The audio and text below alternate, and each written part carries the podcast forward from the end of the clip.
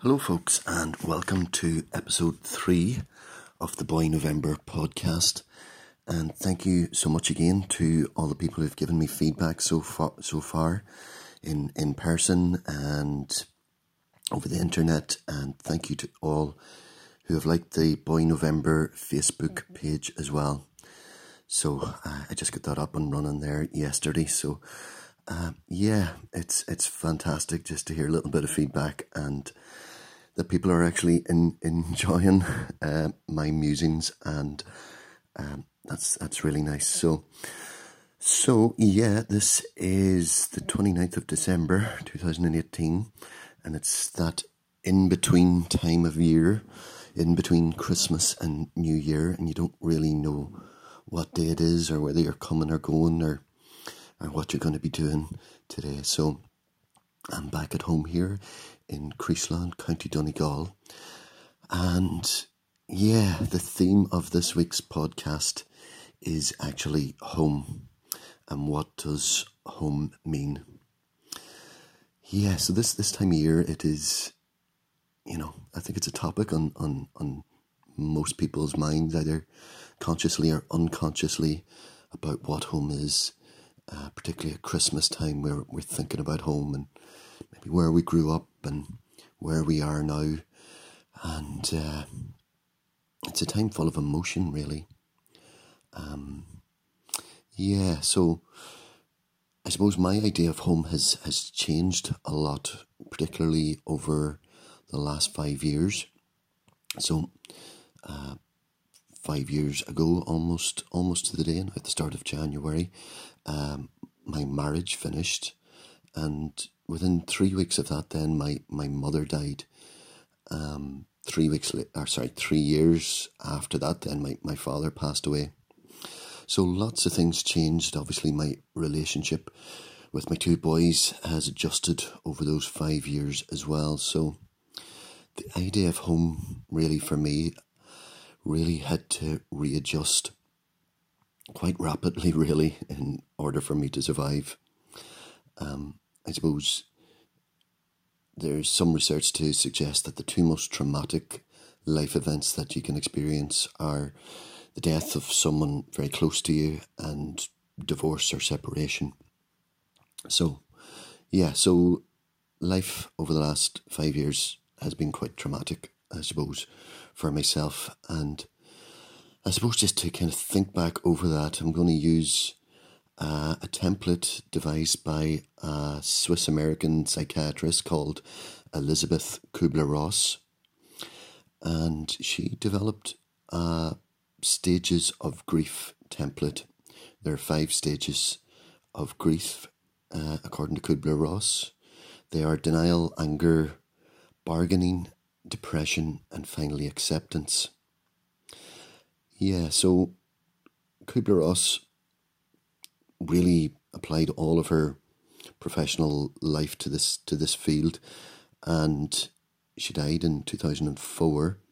Um, she she really was crucial in the development of the science of thanatology, T H A N A T O L O G Y, thanatology, which is the scientific study of death and dying from a physical perspective, but also from Kubler Ross's perspective, uh, a psych- from a psychological perspective. So, this five stage grieving process uh, not only can be applied to, to dying or death, but can also be applied to any form of grief. So, uh, you might want to check out a, a YouTube video, and it's a little clip from The Simpsons where Homer has incorrectly been diagnosed with some sort of terminal disease, and Dr. Hibbert is has, has just told him the news and and uh, is going through the five stage process with with uh, Homer and Marge's at his side, and um, it's actually it's really funny. It's just a fifteen second clip, but just to say that Doctor Hibbert is is very impressed with the rapid progress that Homer makes through the five stage grieving process. Now, interestingly enough, um, The Simpsons replaced depression with with fear as one of the stages, and I think that's okay because depression can be very much linked to fear. If we're fearing something all the time, I think we sometimes can get very depressed as well. So the Kubler Ross stages of grief also are not necessarily necessarily linear, i.e., you know, you don't go through each stage one by one in very distinct um, stages. You can experience each of the five stages in a more of a, a cyclical and overlapping fashion, and often very much intertwined. But she does provide an excellent template for understanding what the human goes through in any process of grief. So, first of all, you have denial. And for me, in terms of the last five years, I certainly was in denial, maybe for the first year, maybe year and a half. I think it was probably in, in a state of shock uh, when my marriage finished. I didn't even tell most of my work colleagues for possibly over a year. Um, and that was intertwined really with, with anger. Yeah, I was I was quite anger angry, I suppose, yeah, with my ex-wife, but also, I suppose after my mother died, I, lots of different feelings um, emerged in in, uh, in relation to her, and certainly anger anger was one of them, and uh, they have dissipated now over over the years, but um, certainly at the time, um, there there was lots of of confused feelings of anger in relation to my mother. Um, depression, yep, certainly. Um, depression happens, I suppose, when your your physical circumstances don't mirror what's in your head. So I'll give you an example. For example, excuse me, I was I remember in that in that first year in particular, walking past houses it must have been around of October, October, November time when it was getting into the dark evenings and, and walking past houses in the town and seeing the lights on and, and a f- cozy fire and, and there was people in the houses and the curtains were obviously open and I was just glimpsing in and, and thinking, oh, I'm going back home here now to to an empty house really and yeah, I was feeling I was feeling very lonely. So um yeah, that that that's the sort of things that that was going on in my head, and and yeah, that's the sort of things that uh, obviously make you depressed when your physical circumstances just don't match what's going on in your head. Then there's bargaining. I'm not so sure if I was bargaining so much. Um, I think the bargaining maybe is is more associated with uh, someone who's who's going through a, um, um, stages of terminal illness. Um, and then finally, acceptance. So, and I would say I've only reached that maybe, maybe over the last two and a half to three years. Um, and at this stage, it's funny looking back over the five years. I'm actually very grateful for my ex-wife um, for being actually strong enough to make the decision to to finish the relationship to bring that to, to an end because that wasn't an easy decision, and she was actually brave enough to do that. It's probably something I wouldn't have done myself because really I had a very traditional notion of what marriage was and hence what home was as well. Uh, I suppose for me, marriage is, or well, was for life. So you buy a house, we had a, a lovely house here in Donegal. Um, where my boys still live with their mum, and it had beautiful views of the estuary flowing out into into Sheephaven Bay and out into the Atlantic Ocean, and the Muckish Mountain to one side, and other beautiful mountains and landscapes surrounding it. Um, and you had your kids there, and well, I still do have my kids, obviously. Um, so, yeah, so that was my idea of what marriage and what home was. So, I wasn't really going to change that, or I was really, I suppose, too fearful to, to change that, but circumstances changed that. um, decisions were made that I, I didn't I didn't want to uh, have to make. So, but they happened, and and now I'm actually, I suppose, quite quite grateful because I just know it wasn't working.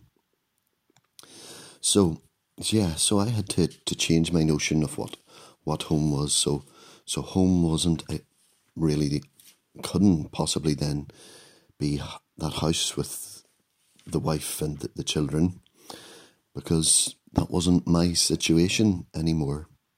So my sense of home was rocked.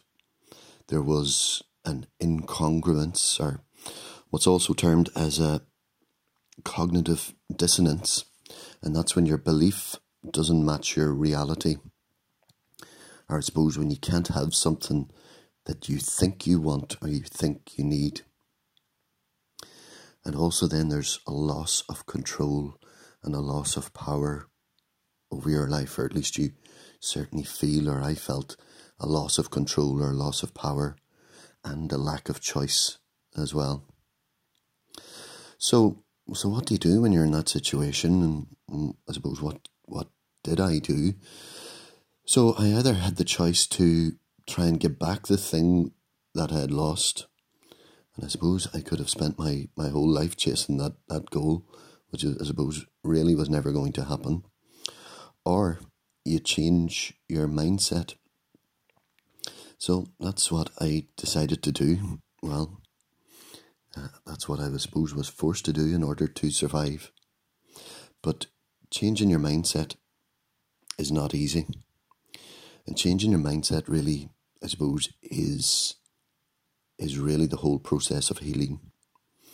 And I suppose how I went about that was through some professional counselling, but also mainly a lot of talking to different friends, friends that I had known for years and friends that just came into my life a lot more recently and went out again as well, but nonetheless had, you know, quite a a big impact on on that change of mindset for me. And I suppose I eventually realized that you can't work out these things on your own. You need, you know, whatever's going on in your head when you're going through a process of healing, you really need to ask for help or you need to take help when it is offered to you.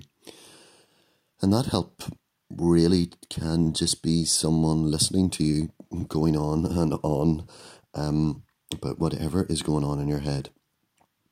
And that process, that process of healing, uh, helps you get things straight, both in your head and in yourself, in your heart. Um, it's it's really really crucial in any process of healing. So anyway, um, yeah, one friend um, gave me this little gift, and it's just a little wooden plaque with a little bit of rope around it, and it just says "home" on on the plaque. And I got that just as I moved, not long after I moved into my current house. So I'd say for about 18 months after my marriage ended, I think I was in five different houses, apartments and houses and um and eventually I, I found this place here back in Creeslough. I've been here for about three and a half years now.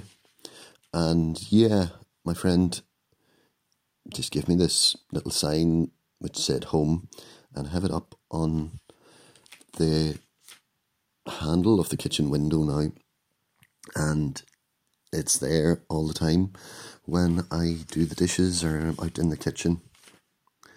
Um, yeah, it's just a real strong reminder to me that you really do just make your home where wherever wherever you are really and that home isn't just necessarily a physical place, but it's also the most important thing is to be at home in yourself, to be at home in your own head, and to be at home in your own heart. Now, there are certainly times where I still get lonely, um, but I also, I suppose, try to appreciate what I have every single day. So I try to appreciate, I suppose, the tranquility and the quiet of this place. I suppose it's interesting looking back in my childhood. Um, you know, we lived in quite a small house of seven children and my mother and father. And it was always, I suppose, quite a chaotic and noisy house and you had very, very little space to yourself and and there was, I suppose, some mental health issues thrown in there. So, yeah, I suppose it was a little bit chaotic at times, and I suppose, I suppose, in a way, that's that's why I appreciate the quiet and space and and time to myself now as well. But yeah, yeah, that's another episode, I suppose. That family of origin home uh, which I'll maybe come back to in in a subsequent episode. But yeah, so home is that that place in your head. Home is is physically your your house wherever you are. And it's also about community, and, and community is another episode I, I will come back to as well. But yeah, I've just been up in, in at at home. I still call it home, Burn in County Down, and I was up there for a few days over Christmas, and I suppose at this stage I really love going back there now. I love just walking down the streets and and people walking past who know you and they they say hello and and you say hello to them and um, you know there's a real sense I suppose I, I feel a real sense of of history and roots as well when I'm back up at in home in in, in Burn.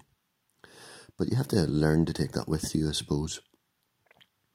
So I was just watching the football, uh, Premier League over the last few weeks, and thinking about this here as well. Something came up.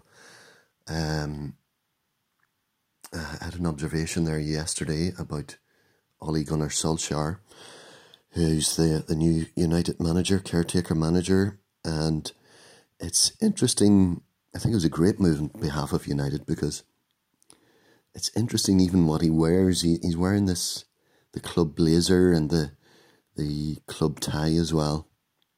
And it's he's just shown really that he's he's almost like a son of the club.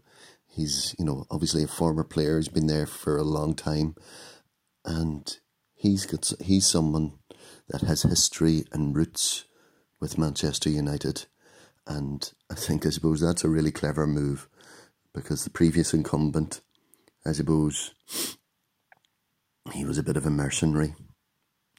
And I think people started to get a little bit annoyed of that, get a lot annoyed about that. They, they started to turn off, started to turn away from, from, from United. And uh, it's interesting that Mourinho, even though he's he won two trophies with United during the time that he was there, and he was around about the same length of time there as as Klopp has been at Liverpool, and Klopp hasn't won anything yet.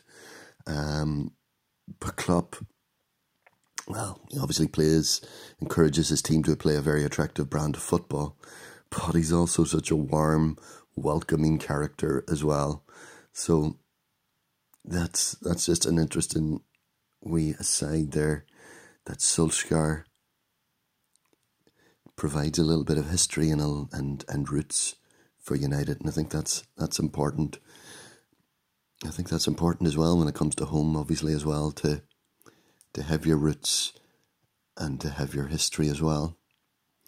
But that you can also take your roots and your history with you wherever you go. And I suppose I just want to finish with a reference to a song. And uh, it's a song which you can play yourself. I'm not going to play it for you. But I suppose most famously sung by Paul Young back in the 1980s. And it's called Wherever I Lay My Hat. So I was looking into this song and it was actually written by Marvin Gaye way back in 1962. So you can uh, listen to a version of, of Marvin Gaye's uh, Wherever I Lay My Hat uh, on YouTube. But it's uh, really so true. Interesting, yeah, 1962. That's the year my mother and father got married as well, which is kind of interesting. A little bit of a connection there. So, but it really is so true. and it's really just the pinnacle of corniness. And I can't really actually believe I'm finishing on this, but yeah, I know I can take my little home sign with me wherever I go. I can just take it off the handle on the the kitchen window, and I, I, I can take it with me if I do leave this house or, or, or wherever I go. And yeah, it's. I was just looking at my car as well. There, I was looking at the odometer, and I think I've done about 60,000 60, kilometers in the last year. Um, yeah, I do like to to keep myself on the road, and it's funny. Sometimes I feel also most at home when I'm out on the road. Whenever I'm I'm traveling as well, and sometimes I just keep my clothes in my bag as well. I don't bother putting them into drawers. I just have my bag, my hold all, and I like to just keep my clothes in there and uh, and take that with me. I suppose wherever I go, wherever I'm I'm traveling. But yeah, but that's that's okay because in the line of Marvin Gaye, I I'm the type of guy who's always on the roam. Yeah, yeah, that is a really corny line to to finish off, but but that's okay because you do you do you can take your sense of home with you wherever you go. And that's just where I am going to leave it there, folks. I hope you've enjoyed listening to what my sense of home, what home means to me. And uh, don't forget to download the Podbean app and to like the Boy November page on Facebook. And thank you for all your feedback so far. So, when you do download the Podbean app, would be great if you could follow me, Boy November, as well, and even just write a little comment up on the Podbean app as well. Uh, would be really good. So, thank you very much, guys. Um, I've really enjoyed this again, and I will chat to you again next week. Enjoy the rest of your Christmas and a Happy New Year to you all.